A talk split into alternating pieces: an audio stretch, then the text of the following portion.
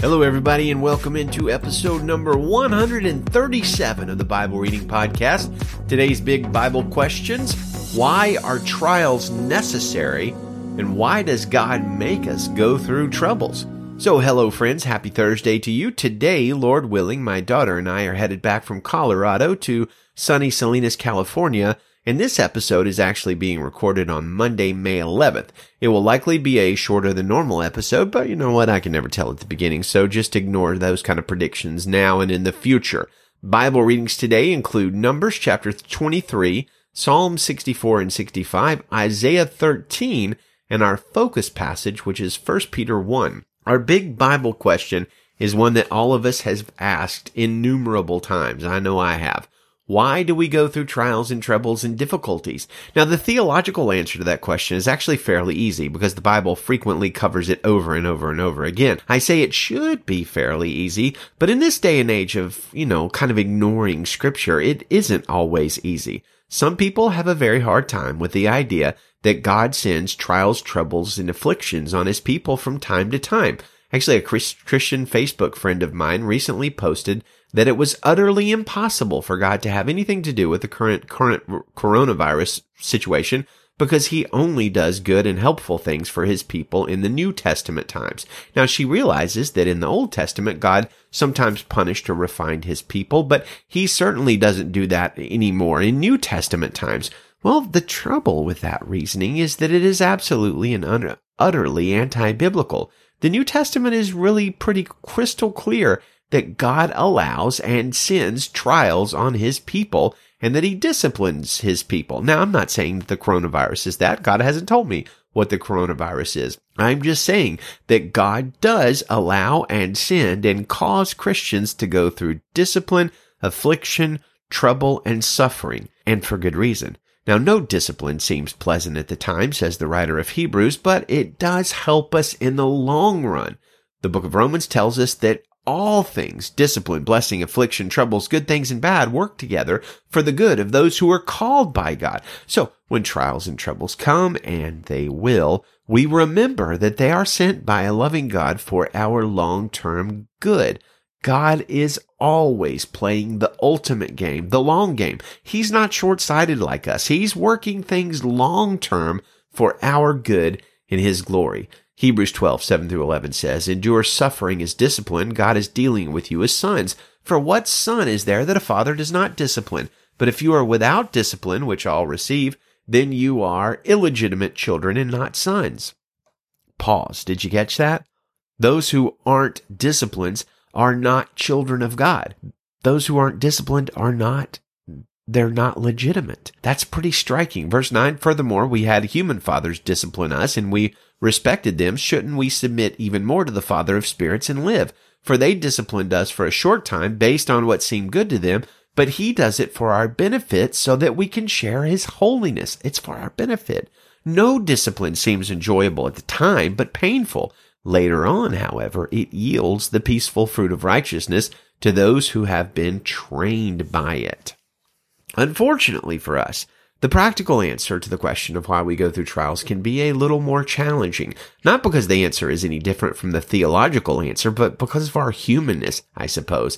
I know, personally, I, I know the theological answer to the question of why God allows suffering. I've preached it, I've podcasted about it, I've written books on it, and I've counseled people with it, but that doesn't mean for some reason, because I'm such a thick-headed clot sometimes, it does, I don't immediately recall the biblical truths and comfort myself with them when I go through trials. Oh no. Would that I did. But every time a new trial hits me personally or my family, it's like I have this, this spiritual amnesia where I completely forget, at least for a moment, the biblical truths about going through difficulties and just moan and grieve and waller about. Maybe you do the same thing. So, as a reminder, for us that are suffering trials or will soon suffer trials, in other words, all of us, here are 10 good things that come out of trials, discipline, affliction, trouble, etc. Note, I'm intentionally conflating or combining or pushing together trials, discipline, troubles, and affliction here because the bottom line is we often don't know from our perspective which one we are dealing with. Is this discipline? Is it a trial? Is it an affliction? Is it a trouble? Is it a tribulation? Well, we, we don't know. At least I don't know. Maybe you're far clev- cleverer than I am, but I don't often know what's going on. Um, exactly. But I do know and trust that God sent it for my good and benefit and his glory. And that's a comfort when I actually remember it and let loose of my spiritual amnesia. So 10 things that come out of trials, discipline, affliction, trouble, etc. that are good. Number one, discipline from God means that we are his children and that comforts us. We just read that in Hebrews 12. Also in Hebrews 12. Number two, discipline and trials ultimately produces the peaceful fruit of righteousness. In other words, it trains us to walk in godliness and make good choices.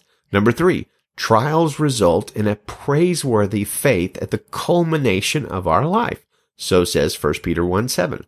Number four, trials produce in us perseverance and endurance in the same way that a soccer coach who runs his players hard during practice helps them become faster, stronger, and have more endurance during games. So does God, sending us through trials, equip us for life in a better way and protect us from giving up. We learn this in James 1, 2 through 3, which says, Consider it a great joy, my brothers and sisters, whenever you experience various trials, because you know that the testing of your faith produces endurance.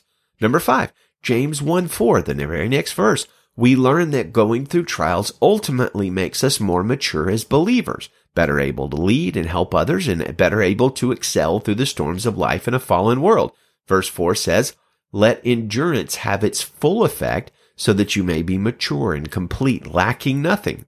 Number six, not only do trials produce endurance, maturity, and perseverance, but they also cause hope to arise in us as God carries us through each trial. Romans 5, 3 through 4 says, Blessed is the one who endures trials because when he has stood the test, he will receive the crown of life that God has promised to those who love him. So we know that enduring through these trials will cause us to receive this wonderful blessing of the crown of life and the just blessing in general of going through a trial. So that produces in us hope. Number seven, those who experience the suffering of trials, afflictions, and discipline will also experience an overflow of comfort from the Lord. 2 Corinthians 1 5 through 7 says, For just as the sufferings of Christ overflow to us, so also through Christ our comfort overflows. It comes. Comfort comes when God takes us through suffering.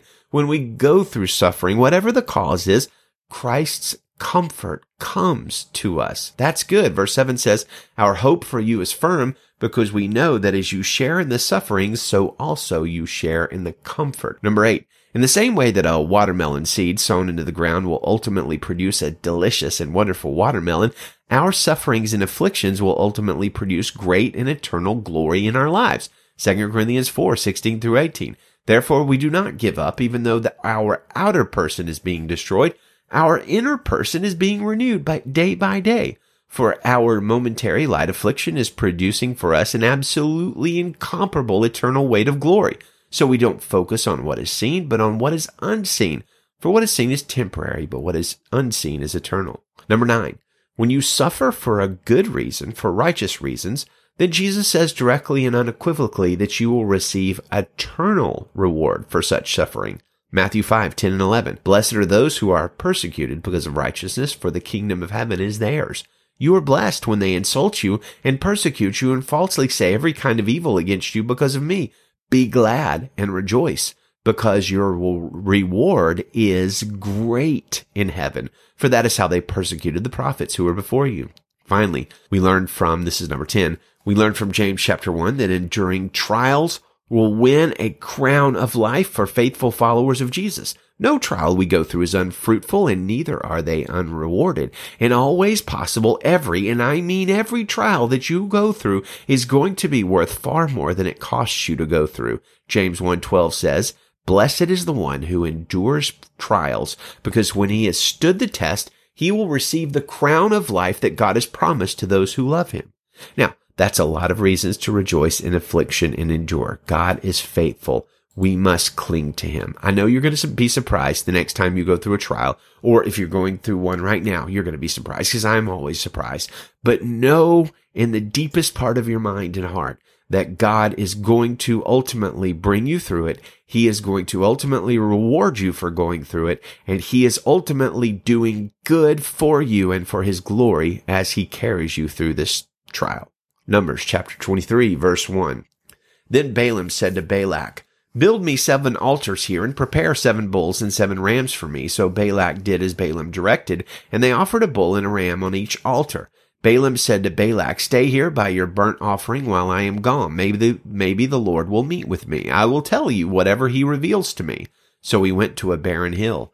God met, met with him, and Balaam said to him, I have arranged seven altars and offered a bull and a ram on each altar. Then the Lord put a message in Balaam's mouth and said, Return to Balak and say what I tell you. So he returned to Balak, who was standing there by his burnt offering with all the officials of Moab. Balaam proclaimed his poem. Balak brought me from Aram, the king of Moab, from the eastern mountains. Come, put a curse on Jacob for me. Come, denounce Israel. How can I curse someone God has not cursed? How can I denounce someone the Lord has not denounced? I see them from the top of rocky cliffs, and I watch them from the hills. There is a people living alone. It does not consider itself among the nations. Who has counted the dust of Jacob or numbered even one fourth of Israel? Let me die the death of the upright. Let the end of my life be like theirs. What have you done to me? Balak asked Balaam. I brought you here to curse my enemies, but look, you've only blessed them. He answered, Shouldn't I say exactly what the Lord puts in my mouth? Then Balak said to him, Please come with me to another place where you can see them. You will only see the outskirts of their camp. You won't see all of them. From there, put a curse on them for me. So Balak took him to Lookout Field on top of Pisgah, built seven altars, and offered a bull and a ram on each altar. Balaam said to Balak, Stay here by your burnt offering while I seek the Lord over there. The Lord met with Balaam and put a message in his mouth. Then he said, Return to Balak and say what I tell you. So he returned to Balak, who was standing there by his burnt offering with the officials of Moab. Balak asked him, What did the Lord say? Balaam proclaimed his poem. Balak, get up and listen, son of Zippor, pay attention to what I say. God is not a man that he might lie, or a son of man that he might change his mind. Does he speak and not act, or promise and not fulfill? I have indeed received a command to bless. Since he is blessed, I cannot change it. He considers no disaster for Jacob. He sees no trouble for Israel. The Lord their God is with them, and there is rejoicing over the king among them. God brought them out of Egypt. He is like the horns of a wild ox for them. There is no magic curse against Jacob and no divination against Israel. It will now be said about Jacob and Israel, what great things God has done. A people rise up like a lioness. They rouse themselves like a lion. They will not lie down until they devour the prey and drink the blood of the slain. Then Balak told Balaam, Don't curse them and don't bless them. But Balaam answered, Didn't I tell you, whatever the Lord says, I must do? Again Balak said to Balaam, Please come, I take you to another place. Maybe it will be agreeable to God that you can put a curse on them from there for me. So Balak took Balaam to the top of Peor, which overlooks the wasteland. Balaam told Balak, Build me seven altars here and prepare seven bulls and seven rams for me. So Balak did as Balaam said and offered a bull and a ram on each altar. Psalm chapter 64 verse 1. God, hear my voice when I am in anguish. Protect my life from the terror of the enemy. Hide me from the scheming of wicked people, from the mob of evildoers who sharpen their tongues like swords and aim bitter words like arrows, shooting from concealed places at the blameless. They shoot at him suddenly and are not afraid. They adopt an evil plan. They talk about hiding traps and say, who will see them? They devise crimes and say, we have perfected a secret plan. The inner man and the heart are mysterious, but God will shoot them with arrows. Suddenly they will be wounded. They will be made to stumble. Their own tongues work against them. All who see them will shake their heads. Then everyone will fear and will tell about God's work, for they will understand what he has done. The righteous one rejoices in the Lord and takes refuge in him. All those who are upright in heart will offer praise. Psalm chapter 65 verse 1. Praise is rightfully yours, God in Zion. Vows to you will be fulfilled. All humanity will come to you, the one who hears prayer. Iniquities overwhelm me. Only you can atone for our rebellions. How happy is the one you choose and bring near to live in your courts. We will be satisfied with the goodness of your house, the holiness of your temple. You answer us in righteousness with all inspiring works, God of our salvation, the hope of all the ends of the earth and of the distant seas. You establish the mountains by your power. You are robed with strength. You silence the roar of the seas, the roar of the waves, and the tumult of the nations. Those who live far away are awed by your signs. You make east and west shout for joy. You visit the earth and water it abundantly, enriching it greatly. God's stream is filled with water, for you prepare the earth in this way, providing people with grain. You soften it with showers and bless its growth, soaking its furrows and leveling its ridges. You crown the year with your goodness. Your carts overflow with plenty. The wilderness pastures overflow and the hills are robed with joy. The pastures are clothed with flocks and the valleys covered with grain. They shout in triumph. Indeed, they sing. Isaiah chapter 13 verse 1. A pronouncement concerning Babylon that Isaiah son of Amoz saw. Lift up a banner on a barren mountain. Call out to them. Signal with your hand and they will go through the gates of the nobles. I have commanded my consecrated ones. Yes, I've called my warriors who celebrate my triumph to execute my wrath. Listen, a commotion on the mountains like that of a mighty people. Listen, an uproar among the kingdoms like nations being gathered together. The Lord of armies is mobilizing an army for war. They are coming from a distant land, from the farthest horizon, the Lord and the weapons of his wrath to destroy the whole community, the whole country. Wait, wail, for the day of the Lord is near. It will come as destruction from the Almighty. Therefore everyone's hands will become weak and every man will lose heart. They will be horrified. Pain and agony will seize them. They will be in anguish like a woman in labor. They will look at each other, their faces flushed with fear. Look, the day of the Lord is coming, cruel with fury and burning anger, to make the earth a desolation and to destroy its sinners. Indeed, the stars of the sky and its constellations will not give their light. The sun will be dark when it rises and the moon will not shine. I will punish the world for its evil and wicked people for their iniquities. I will put an end to the pride of the arrogant and humiliate the insolence of the tyrants. I will make a human more scarce than fine gold and mankind more rare than the gold of Ophir. Therefore I will make the heavens tremble and the earth will shake from its foundations at the wrath of the Lord of armies on the day of his burning anger. Like wandering gazelles and like sheep without a shepherd, each one will turn to his own people. Each one will flee to his own land. Whoever is found will be stabbed and whoever is caught will die by the sword. Their children will be dashed to pieces before their eyes. Their houses will be looted and their wives raped. Look, I am stirring up the Medes against them who cannot be bought off with silver and who have no desire for gold. Their bows will cut young men to pieces they will have no compassion on offspring. They will not look with pity on children. And Babylon, the jewel of the kingdoms, the glory of the pride of the Chaldeans, will be like Sodom and Gomorrah when God overthrew them. It will never be inhabited or lived in from generation to generation. A nomad will not pitch his tent there, and shepherds will not let their flocks rest there, but de- desert creatures will lie down there. And owls will fill the houses. Ostriches will dwell there, and wild goats will leap about. Hyenas will howl in the fortresses, and jackals in the luxurious palaces. Babylon's time is almost up. Her days are almost over. 1 Peter 1 verse 1. Peter, an apostle of Jesus Christ to those chosen living in as exiles dispersed abroad in Pontus, Galatia, Cappadocia, Asia, and Bithynia, chosen according to the foreknowledge of God the Father through the sanctifying work of the Spirit, to be obedient and to be sprinkled with the blood of Jesus Christ. May grace and peace be multiplied to you. Blessed be the God and Father of our Lord Jesus Christ, because of his great mercy, he has given us new birth into a living hope through the resurrection of Jesus Christ from the dead, and into an inheritance that is imperishable, undefiled, and unfading, kept in heaven for you. You are being guarded by God's power through faith for a salvation that is ready to be revealed in the last time. You rejoice in this, even though now, for a short time, if necessary, you suffer grief in various trials, so that the proven character of your faith, more valuable than gold, which, though perishable, is refined by fire, may result in praise, glory, and honor at the revelation of Jesus Christ. Though you have not seen him, you love him. Though not seeing him now, you believe in him, and you rejoice with inexpressible and glorious joy because you are receiving the goal of your faith, the salvation of your souls. Concerning this salvation, the prophets who prophesied about the grace that would come to you searched and carefully investigated. They inquired into what time or what circumstances the Spirit of Christ within them was indicating when he testified in advance to the sufferings of Christ and the glories that would follow. It was revealed to them that they were not serving themselves but you. These things have now been announced to you through those who preach the gospel to you by the Holy Spirit sent from heaven. Angels long to catch a glimpse of these things. Therefore, with your minds ready for action, be sober minded and set your hope completely on the grace to be brought to you at the revelation of Jesus Christ. As obedient children, do not be conformed to the desires of your former ignorance, but as the one who called you is holy, you also are to be holy in all your conduct.